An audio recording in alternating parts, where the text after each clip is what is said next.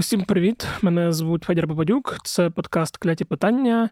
Нагадую, що це той подкаст, де я раз на тиждень говорю з Євгеном Будерацьким про повномасштабну війну і давно вже не говорю на інші теми. І планую повернутися до інших тем. Тож, якщо у вас є якісь побажання, буде посилання в описі на бота. Надсилайте теми туди. Я вже дещо готую. Тож сподіваюся, скоро розбавимо наші військові розмови іншими темами.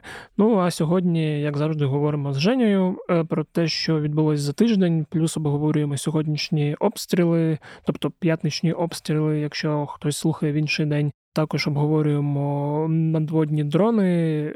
Чому для росіян важлива Авдіївка та що відбувається в Бахмуті? Нагадую, що це можна дивитися у відео. Я багато заїкаюсь, але якщо вам таке подобається, то а, дуже прошу. Лінк також залишу в описі цього подкасту. Ну а тепер все. Давайте слухати. Поїхали. Женя, привіт. Привіт. Давай почнемо з сьогоднішніх нічних атак. Я скажу чесно, що проспав їх. Я так розумію, ти ні. Ні, я якби був готовий. Мене попередили ага. трошки раніше. Треба було мене тоді попередити, бо я просто спав як е, та дитина. А, Ну, думаю, треба одразу розповісти, що сьогодні відбулося. Було 23 ракети. Були жертви, переважно Умань. Зараз вже відомо про 10 постраждалих та в тому числі про дітей. Е, також в Дніпрі є постраждалі, і загибла жінка та дитина, і в Київській області в українці здається, вбитих нема, але є поранені.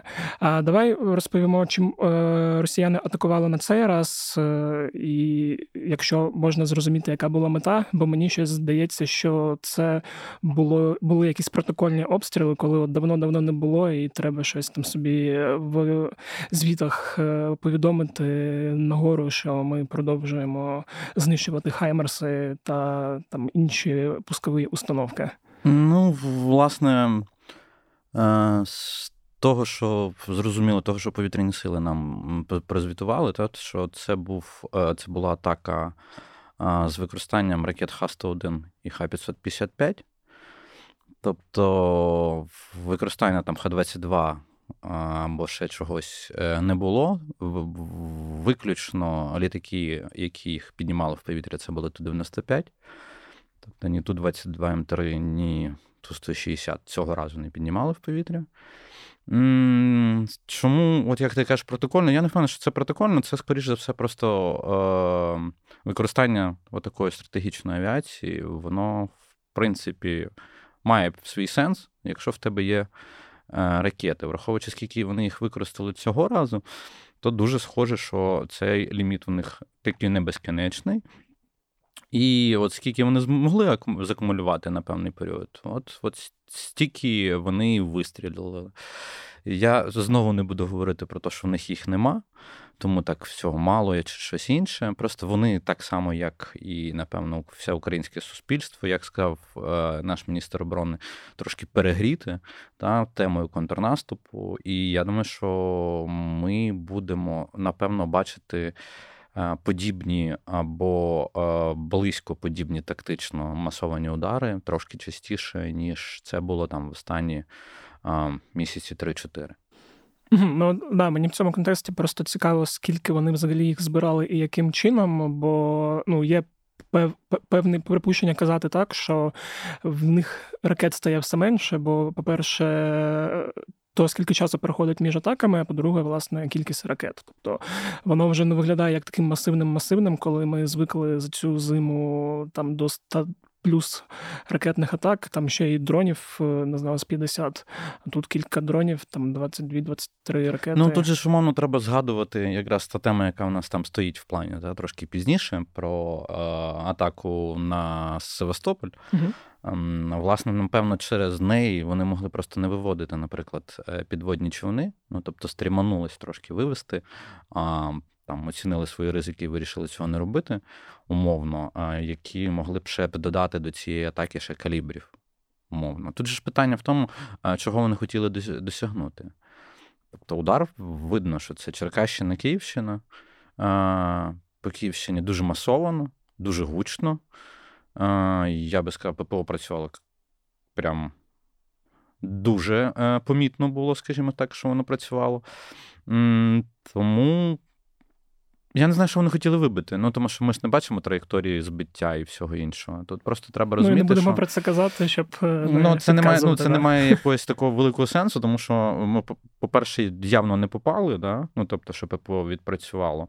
І на жаль, вони от якраз на Черкащині в Дніпрі. Ну от. От знову, як знаєш, Росія підтвердила, що вони країна-терорист. Просто що їм плювати, е, якщо щось буде не точно, і Е, Це ж не перший вже будинок, розумієш? Ну, типу, ну. Умань це вже, на жаль, це вже далеко не перший будинок. І таким чином вони просто підтверджують, що їм просто абсолютно плювати. Угу. Е, Хотів ще тоді запитати про іншу, теж можна сказати, терористичну атаку. Була, е, Був обстріл Миколаєва. Е, була... Напередодні буквально. Да, напередодні. І Юрій Ігнат е, відзвітував, що це росіяни використовували Іскандер М. Ем, плюс ні, до цього... ні, ні, ні. Він no. сказав, що росіяни використовували Іскандер К. Да, Я так розумію, ти хочеш от якраз ці циферки, е, літерки якимось чином е, роз'яснити, да, що вони всі означають, ці літерки К, М, Е і все інше. Що... Взагалі, так, да, бо в контексті якраз цих обстрілів я подивився, що ну, росіяни давно не використовували оті іскандери М. І, по-перше, запитати, в чому різниця, а по-друге, про те, чи є дефіцит, чи немає, яких літер дефіцит є, а яких літер дефіциту немає. За даними е, розвідки, нашої Іскандер це найбільш зараз проблематична і дефіцитна позиція для Росії, яка за даними розвідки підкреслює. Бо я не знаю, це дані нашої розвідки, яка говорить про те, що в них е, саме іскандерів лишив лишалося, дай Бог пам'яті, здається, на місяці два тому вони подавали ці дані, що вони в них лишається 13% від е, їх там, скажімо так, бойового запасу. А, Тому. Це була найменша цифра серед всіх видів е, ракет, в тому числі там і кінжалів і всього іншого. Тому іскандери це була доволі проблематична позиція. Власне, коли ми говоримо іскандери, е, в класичному варіанті, в класичному виконанні, це е, балістична ракета Іскандер з літеркою М, яка використовується в основному збройними силами. Балістична з там дальністю на 500 км, там плюс-мінус. Яку і важче яку збивати? Важче збивати, е, скажімо так, є ще в них Іскандер Е серія, але це експортний варіант. Вона трошки більше, напевно, про торгівлю зброєю і всім іншим. І є оцей варіант Іскандер К, який. Е, Власне, суттєво відрізняється від Іскандеру М, тим, що це, по суті, крилата ракета. Якщо там спрощувати, то це умовний калібр, який е, використовується з наземної пускової установки. Тобто вона, ця е, ракета доволі низько летить, її теж дуже важко збивати. Вона фактично якби притискається до землі, ну там метрів 7-10 в неї траєкторія польоту в фазі наближення до цілі. Та? І просто враховуючи, що вони її запускали там умовно по Миколаєву, це там з дуже з короткої відстані. На жаль, ну, типу, що там шансів її якимось чином збити практично практично не було. Тому, якби то, що всі побачили, що це типу Іскандер, це трошки не той Іскандер, про який ви всі думаєте. Це просто от Іскандер ОТРК установка наземно пускова, яка була використана для того, щоб запустити крилату версію ракети Іскандер. Да, тоді тому звертайте увагу на літерки, і коли пишете літерки собі в план, не плутайте М і К, як я. А а якщо ми говоримо про Іскандер К, чи відомо наскільки їх в них багато з даним Без поняття, не ага. знаю. Ну тобто, це та інформація, яка е, яку вони в основному наша розвідка подавала як Іскандер просто. Ну тобто, угу. наші не розділяли на це на якраз на літерки, тому е, я не знаю, яка там розбивка по М і К була в, в розвідданих наших. Просто теж цікаво, чи давно вони до цього використовували іскандерка? Е, ну, їм не було особливої потреби, я так розумію, Іскандерка використовувати, тому що у них були калібри. Ну, Цього разу я так розумію, що от то, про що я казав, що можливо через Е, активізацію наших атак на Севастопольську бухту, на Стрілецьку бухту. Можливо, е, тут вони трошки корабліки вирішили поберегти свої і попробували наземною установочкою е, ввалити. Але я думаю, що. Ми будемо бачити, чи вони частіше будуть це використовувати, і тоді зрозуміємо, чи є в них профіцит в цих типах ракет. Ну, власне, тому що це буквально кілька ракет було використано, і е, робити там далекоглядні висновки з приводу того, що вони там дістали їх там з якогось там з якоїсь скриньки, да, чи ну або не скринька, там все одно є певне виробництво, воно не таке швидке, яке їм потрібно, але я думаю, все одно вони там тих ракет якусь кількість місяць можуть собі спокійно робити. Ну, так, я думаю, що ми побачимо далі. Далі, напевно, скоріше за все, просто ця е, тактика буде варіюватись з різних боків. Знову ж таки, Миколаїв і наступний е, наступний за ним масований удар перед тим, що Костянтинівка, та угу. на початку там умовно Там, до речі, цього тижня. теж я хотів запитати але про Костянтинівку, що коли вони її обстріляли, то цей їхній Коношенков відзвітував, що це була також атака іскандером. Єдине, mm. що я от зараз не можу згадати, яка там була літера МЧК. От, але ти мені перед записом сказав, що це було С-300. С-300 або точка У, ну тобто це не це не був Іскандер, ну тому що там зовсім інші е, масштаби руйнувань мають бути, по суті. Тому, ну якби знаєш, Міноборони Росії знову бреш. Яка яка, яка, несподіванка, несподіванка да, я хотів сказати.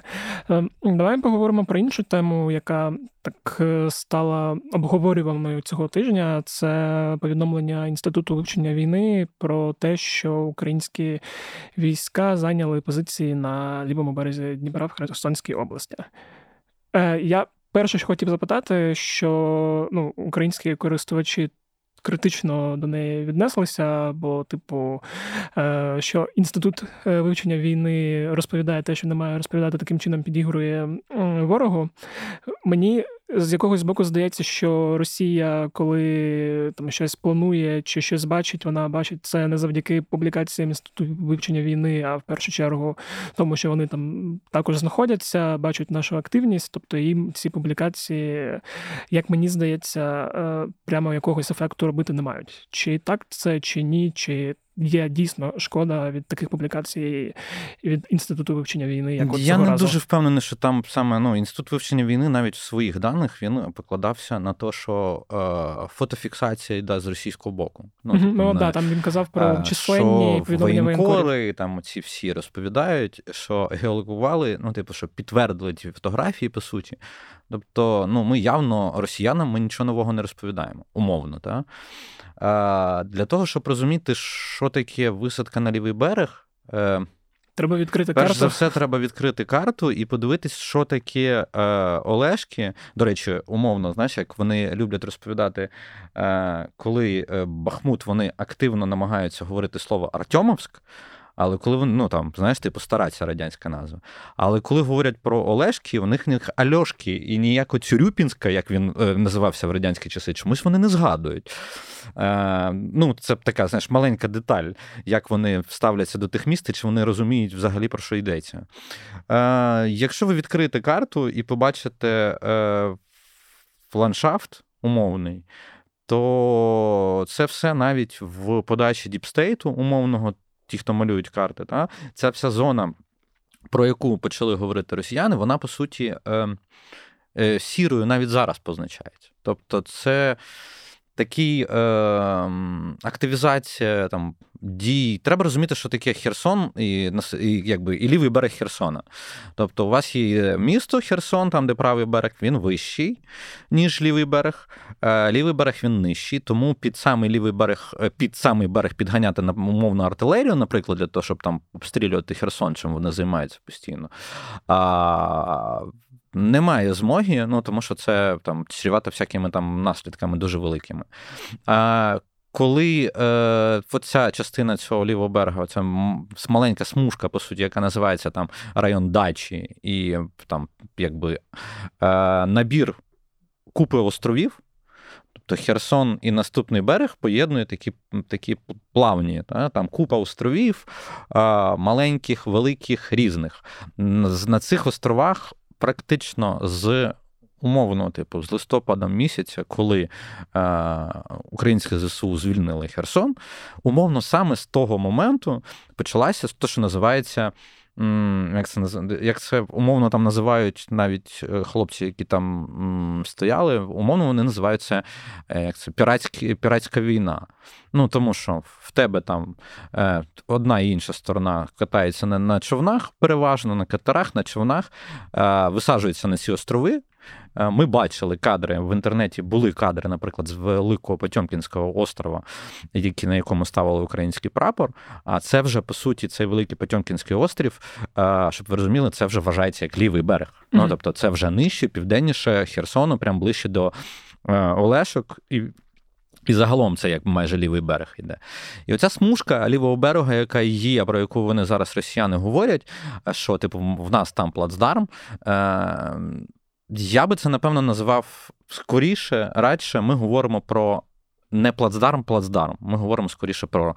Е, ну, там, Я не знаю, яким це словом правильно сказати, рейд, напевно. Ну, тобто, що ми туди заходимо, е, ми там можемо там якісь розмістити позиції, тому що їм складно, бо ми їх контролюємо з правого берега, але розширити цей плацдарм, е, от саме в тому вигляді, в якому зараз ця сіра зона є, практично неможливо, на жаль. Ну, так розумію, через проблеми в першу чергу з логістикою і складністю добирання. По-перше, через острови вони всі майже болотисті. Фактично всі ці острови, тобто перегнати через них велику техніку, важку, е, на жаль, не вийде раз. Перше, друге, треба розуміти, що Якщо ми говоримо, що ми можемо розширяти якийсь плацдарм, ми теж повинні відкрити карту. На картах буде видно, що це мова йде не тільки про Дніпро. Перед умовними перед Олешками ще стоїть три невеличкі річки. Там є Гнилуша, Конка і Чайка. Три такі невеличкі річки, які є водною перепоною, так само перед містом самим. Тому е, тому говорити про те, що ми там зараз можемо сильно розширити, я просто не поспішав би, щоб е, якимось чином не давати е, знову з шапками закидувати когось. Але той факт, що росіяни вже туди, що вони почали істерити, ну вони реально істерять. Тобто, це ж не ми, це ж не ми в щось, і не інститут дослідження війни, прям щось е, знаєш, секрети здає, про що, звісно, наш ОК Південь дуже, е, якби, м'яко кажучи, нервується, та, але при цьому не спростовує нічого що ми там. Якимось чином можемо виходити. Я думаю, що це просто е, непоганий. Е, я б просто плацдармом це не називав би. Я би це називав е, можливою е, такою базовою точкою відправною там умовно для роботи українських ДРГ. Тобто е, я би не казав про плацдарм, який можна там сильно умовно розширити для того, щоб там якісь стиснути на Олешки.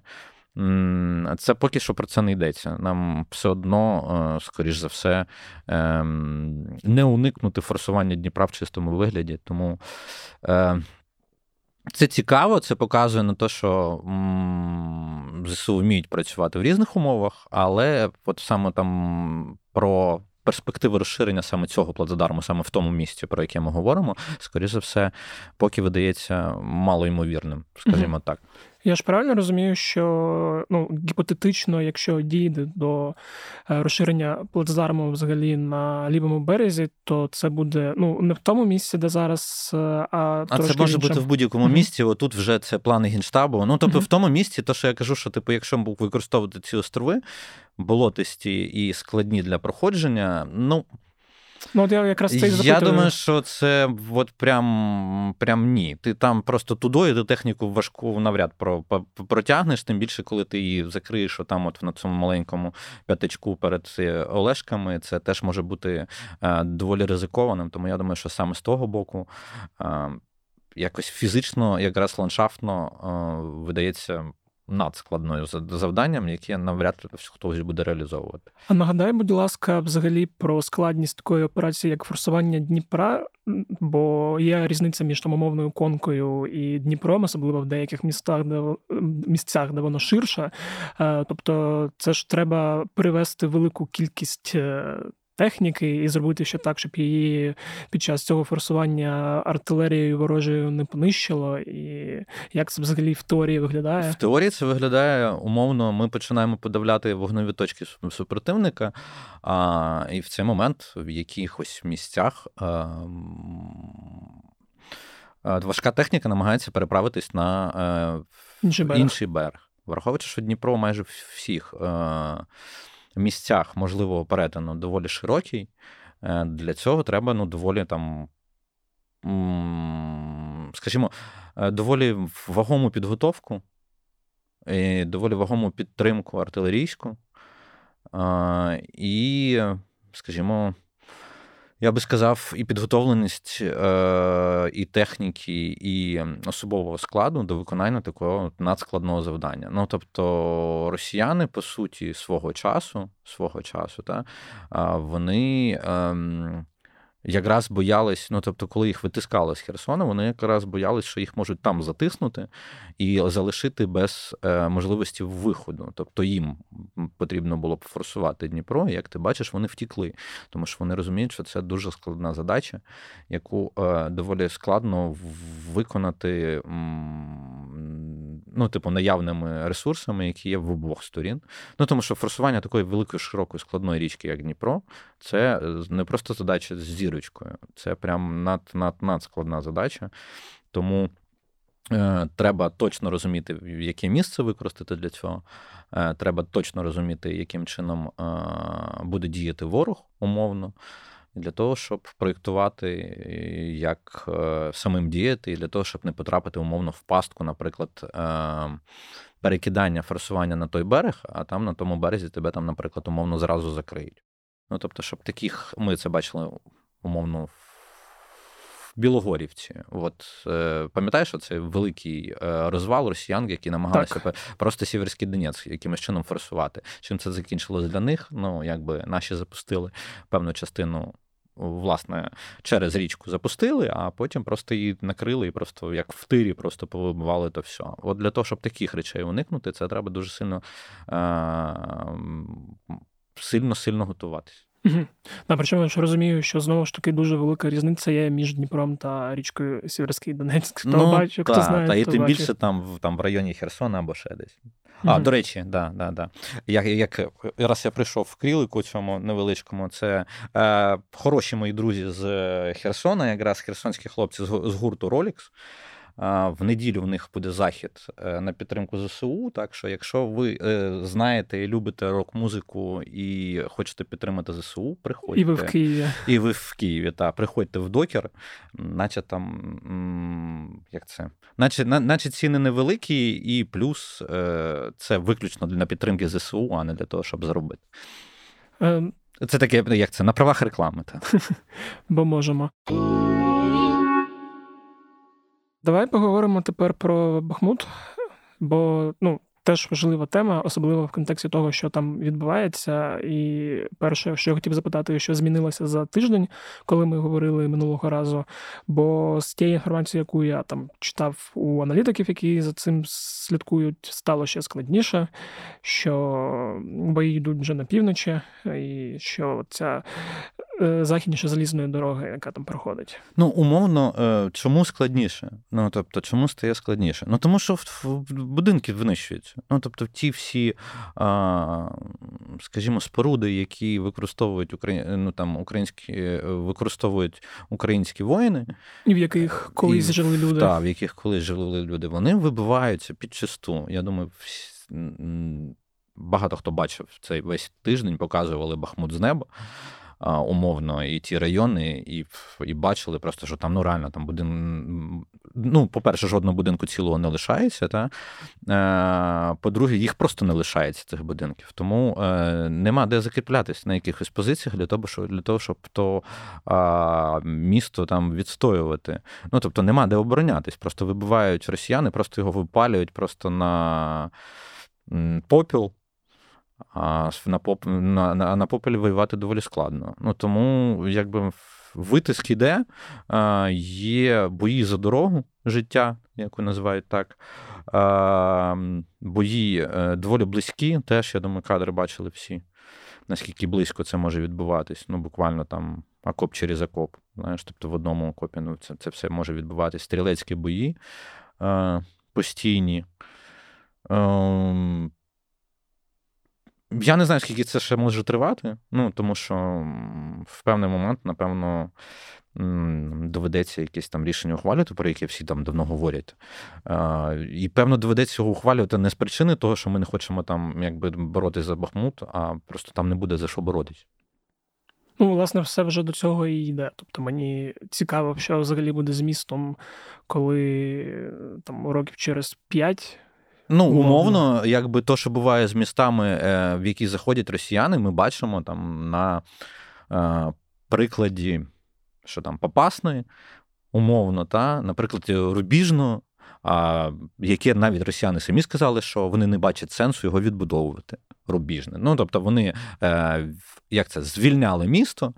А розвалили його розвалили його в нуль, а тепер кажуть, що немає, не бачать сенсу його відбудовувати, тому що вибули майже всі комунікації. Ну, от от так. От, от знаєш, типу, от, оце е, доля таких міст, в які звільняє Росія. Так, це жахливо, і в принципі це тема для окремого подкасту. Поговорити, що буде з цими містами після війни. А давай поговоримо тоді про інші місця. Ну, давай, давай, напевно, нарешті поговоримо про Авдіївку, яку ми дуже довго людям анонсували. Ну тому тому ну, що важливість Авдіївки вона є не меншою, аніж важливість Бахмута або Вугледара, да, або давай, умовно Лиману. Тому... Давай просто да, я е, нагадаю, що в якихось епізодах, які, скоріше за все, люди, які нас зараз дивляться, їх не слухали. Ми вже говорили, наприклад, про важливість Вугледару, і Женя пояснював, що там Вугледар важливий для росіян, тому що вони е, за допомогою е, цього міста, якщо його окупують, зможуть зможуть налагодити собі сполучення з залізничне з е, частиною окупованої Запорізької області. Убезпечити, я би Убезпечити, так сказав. да. Ми пояснювали, що Бахмут також для них важливий, щоб відкрити дорогу на Слав'янськ та Краматорськ і, власне, продовжити захоплення е, Донецької області. І ми ще не говорили про Авдіївку жодного разу в цьому контексті важливості. Е, хоча росіяни, от е, цього року активніше почали робити спроби його атакувати і. Потім ці спроби трошки припинилися, але все одно треба про це проговорити. Тому Женя пояснюй. Авдіївка, якщо ну я думаю, що зараз всі бачать карти умовно, і бачать, що росіяни намагаються зараз Авдіївку так закрити, як вони закривали Бахмут. Чому Авдіївка важлива? Перш за все, вона важлива тим, що вона є, по суті, дуже близькою до Донецька. І для того, щоб убезпечити себе від е, там, масовного контрнаступу ЗСУ, умовно, ми не знаємо, куди ЗСУ будуть бити, тому і росіяни теж е, не знають, слава Богу, і е, очікують звідусіль. Перш за все, е, Авдіївка це висота. Е, це великий бонус, умовно, для контрнаступу да, може бути. І велика проблема для росіян зараз, тому що Авдіївка знаходиться прямо під Донецьком, і це вихід на на місто е, і ще й з висотою. Ну, тобто, це велика велика помічне для там, української артилерії.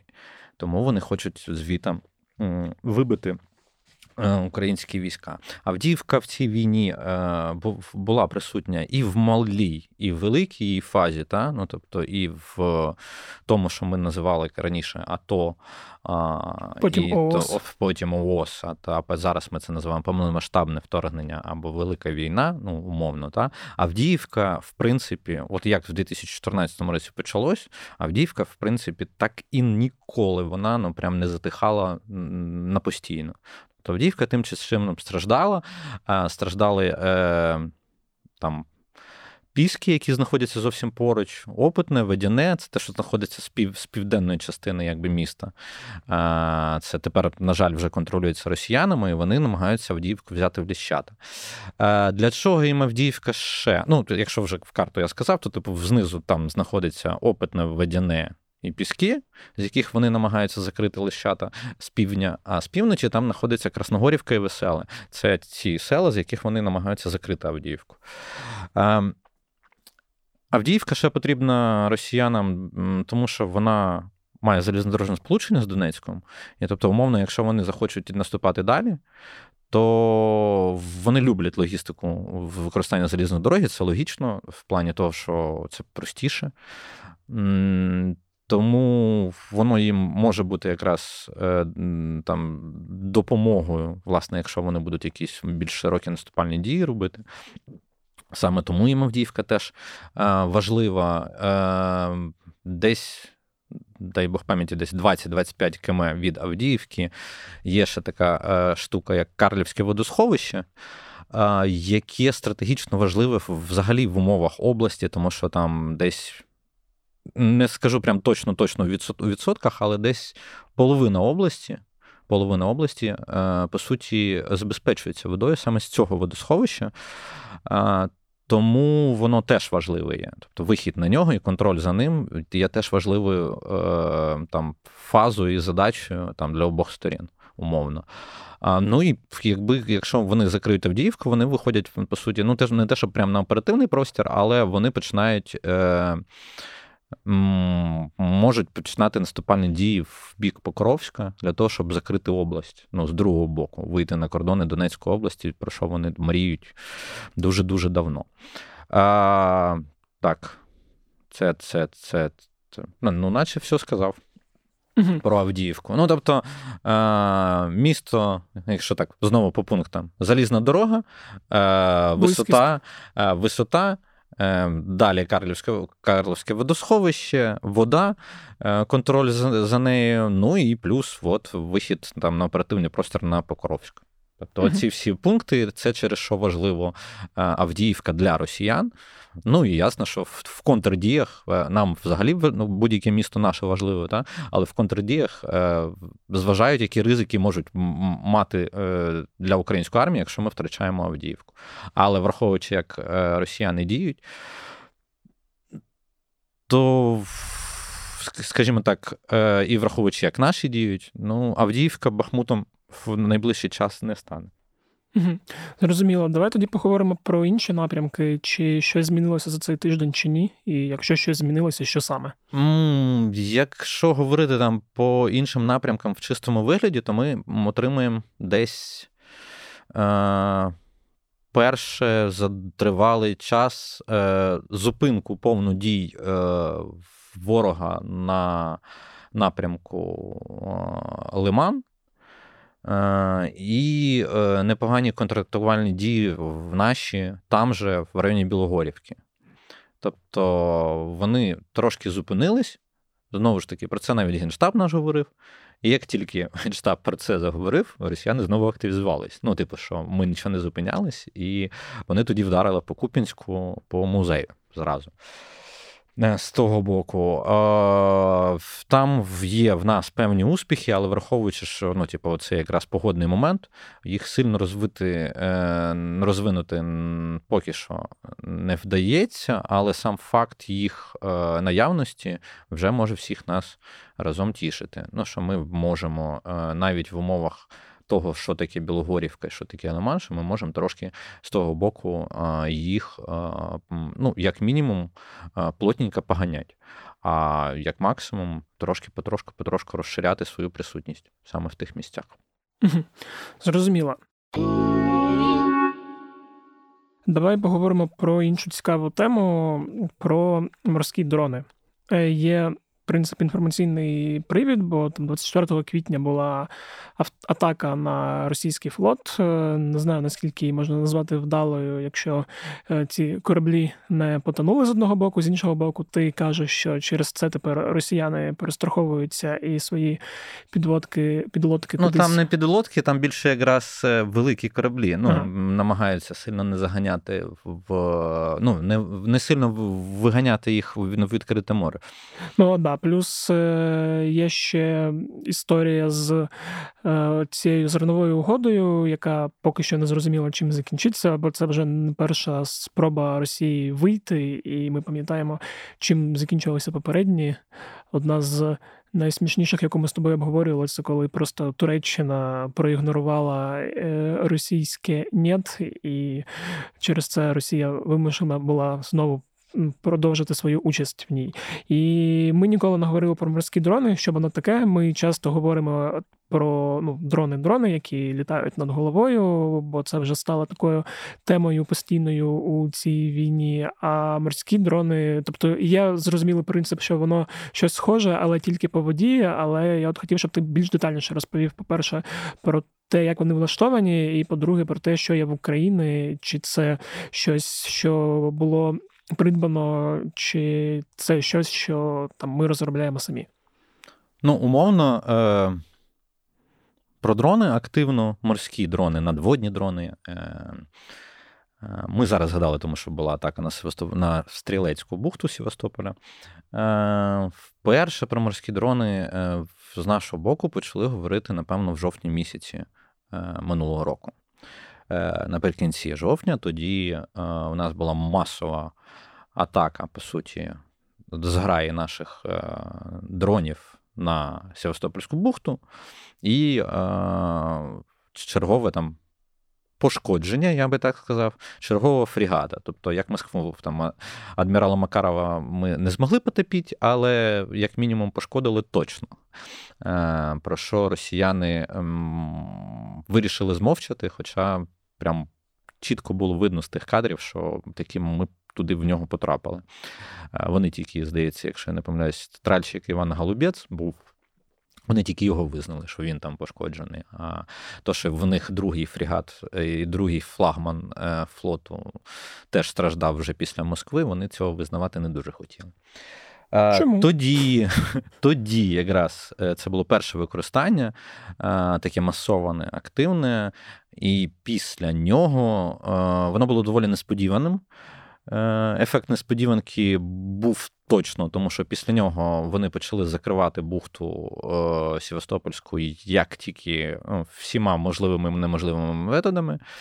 Е, там, Ставити перепони. Якщо я не помиляюсь, в них зараз чи то 6, чи то 7 є таких перепон. Ну, тобто такі шести, шестирівневий, там, шести-семирівнева е, захист самої бухти, сітки, бони і купа всяких речей, там, і дільфіни. Ну і коротше, багато чого, що вони можна використовувати. Е, це говорить про їх страх. Тобто вони цього бояться насправді. Типу, Тому вони намагаються, і це ще там ми можемо ще додавати, що там же ж є і е, вертольоти, є і е, охоронні катера і все інше. Ну, тобто, умовно бояться вони так люто, я би сказав, за це все. А писаються точно, тому ми е, після жовтня того. Е, в листопаді, по суті, тоді б росіяни, до речі, сказали, що це британці винні, що це взагалі британці, ледь не британці самі атакували. Е, але умовно, буквально там, якщо ну це відбулося наприкінці жовтня, якщо я не помиляюсь, 29 числа. А після цього, саме десь вже на листопад місяць, е, вже й президент заявив великий збір якраз на морські дрони, е, і він сказав: ви всі побачили, як це працює. І ми хотіли збирати, е, ну, держава Україна хотіла збирати там 100 дронів таких, е, там одна одиниця, така бойова, коштує там в районі 9-11, ну там 10 мільйонів гривень, так з розрахунку йшло. Виглядає це все як якщо хтось колись катався на гідроциклі, умовно, от це десь приблизно так виглядає. Ну, тобто, це умовно такий якби гідроцикл, який просто там трошки трансформований в. Е, такий якби безпілотник, умовно, там є е, базова там система управління його, там наземна, та, Е, є там система зберігання даних, контролю даних, і отакий оцей апарат, який їздить там часто там умовно там. там Здається, середня максимальна швидкість його пересування, здається, 80 км на годину. Ну, тобто, десь таке. А, Можна там за допомогою ведометів і всяких інших штук розігнати там до 110, е, що, до речі, говорили, що в жовтні саме так і робили. Ну, тобто, щоб активніше це все зробити. А, такий от такий от вам гідроцикл, умовно, да, там, розміром трошки, так, м'яко кажучи, збільшеним там, в 5 5 5-6 метрів, він десь приблизно довжиною. На ньому ставиться бойова частина там в районі, там, здається, 200 кілограм. І ну, запускається, власне, таким е, дистанційним керуванням, якщо простіше пояснювати. Да, ти теж хотів запитати, що там є якась задана траєкторія, чи є людина, Воно яка може десь... бути як задана траєкторія, так і е, коригування траєкторії. Там умовно, десь там, якщо я не помиляюсь, в 400 кілометровій е, видимості, типу, ти можеш з ним працювати. Ну тобто, якщо він в тебе там. В 400 кілометровій зоні, то ти можеш з ним ще працювати, якимось чином ним керувати і коригувати. Тому що, ну а як ви собі уявляєте, що якщо кораблі побачили там десь, е, що на них щось пливе і починають якимось чином рухатись, то ясно, що базова, там, базові координати вони змінюються, тому їх треба коригувати, і такі штуки вони теж коригують. Угу. Цікаво тепер, хто цим займається, бо я уявив якихось колишніх е, кіберспортсменів, які там в різні гоночки грали. що... Е, Ні, ну власне зараз нас багато волонтерів збирають саме на дрони. Ну, умовно, тоді, коли президент це заявляв, це здається, United 24 збирали на е, них. Потім е, ще там Личенков, Стерненка, якщо не помиляюсь, теж збирали на, на дрони. Там, Ну і фонди збирали на дрони. Тобто, це тема така, враховуючи, що свого часу, що ну, ну всі розуміють, що флоту в нас фактично якогось там боєздатного практично немає. Тому в розвитку того, що ми дуже хотіли е, і називали стратегією розвитку москітного флота. Е, от безпілотники, морські дрони, вони дуже сильно в неї лягають. Ну, тобто, Тому що така штука може тобі е, робити. Тобто, знаєш, е, ми всі бачимо там умовно, як от зараз, і на прикладі Севастополя, да, нинішнього, там, минулих прикладів, е, всі бачать бойові виконання бойові задачі. А є ж інші бойові задачі, там розвідувальні, а, тобто не обов'язково його вбивати, тобто не обов'язково з нього робити завжди камікадзе. Ну, як мінімум, він може розвідувати і не тільки локаційно, а ще й там фізично, якимось чином, а, як влаштована там флот проти супротивника. Або ще щось. Ну, тобто, це доволі перспективна задача, або просто там, ну, якимось чином там підтримка Якщо це якраз ми говоримо про москітний флот, це може бути просто підтримка наших кораблів. Тому. Штука дуже класна, перспективна, і е, враховуючи ті всі штуки е, і рівні захистів, скільки там нам будували росіяни в Стрілецькій Севастопольській бухтах, то вони бояться і це добре. А Якщо ми говоримо про самі дрони, Чиї вони, там, що це за моделі? Ти ну, сказав, умовно, що... ні, дивись, умовно, це якби воно взагалі часто на о, на основі якогось якраз цивільного використання, тобто якогось гідроциклу. Та, коли в жовтні минулого року перша атака відбулась, то тоді говорили про те, що це, скоріш за все, на базі е, канадського гідроцикла могло бути зроблено. Ну тобто е, такі припущення тоді були. Е, зрештою. Зараз не не, не так часто говорять взагалі, типу, на основі. Я думаю, що це і західне виробництво, і, скоріш за все, і є якісь наші внутрішні розробки.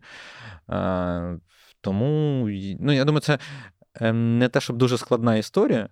А, Просто коли там у росіян, умовно, флот-флот з корабліками, з великою купою, то вони в це сильно не закидуються. Коли там з флотом проблема, так як в нас, наприклад, то для нас це тема дуже перспективна. Тому я думаю, що тут е, повний м, буде. Повний спектр всього. Тобто ми будемо використовувати і якісь західні зразки, і будемо максимально пробувати виробляти самі. Угу, да. Тут просто цікаво в тому контексті, що ми там, наприклад, знаємо про байрактари, літаючі свічблейди, ми знаємо там певні моделі танків, хаймерсів, там РСЗВ і решта. А от коли ми говоримо про ці морські дрони, тобто для нас це просто е, морський дрон, в якого немає ім'я. Ні, імена, до речі, там вони, людей, вони які... трошки інші, ага. знаєш, ну, типу, там, тому що е, там Хочете знаєте, хочете назвати морський дрон, 10 мільйонів покладіть на стіл і все, 10 мільйонів гривень тобі, і ось тобі буде все. Так, просто для людей, які пишуть пісні, ці патріотичні, я думаю, була б нова ніша, про що можна було б ще написати. Ну, тут таке. ну я сподіваюся, що просто вони ще себе покажуть і дадуть е, знаєш, і дадуть поштовх поштовх для натхнення багатьох людей. Я, Я на це дуже сподіваюся. А тоді.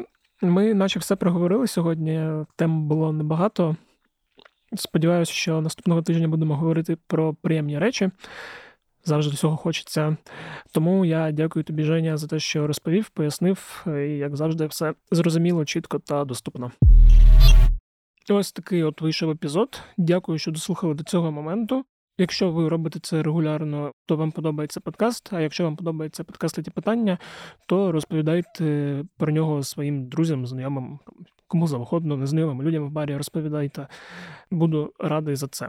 Також ставте оціночки в Apple Podcast та на Spotify. Можете залишати приємні коментарі на Apple Podcasts. Також е, воно допомагає людям, які не знають прокляті питання, зрозуміти, що це непоганий подкаст. Донатьте на Збройні Сили, це потрібно, особливо зараз, після чергових ракетних обстрілів. Тож кидайте свої гривні на фонд «Повернись живим, фонд Сергія Притули, на інші фонди. Ну і просто людям, які збирають гроші на щось важливе для окремих е, підрозділів.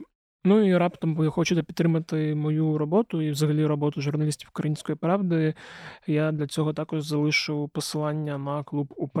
Це нам дуже дуже допомагає. Підтримка тих, хто нас читає, дивиться чи слухає. Власне, на цьому все. З вами був Федір Попадюк, і скоро почуємось до наступного тижня.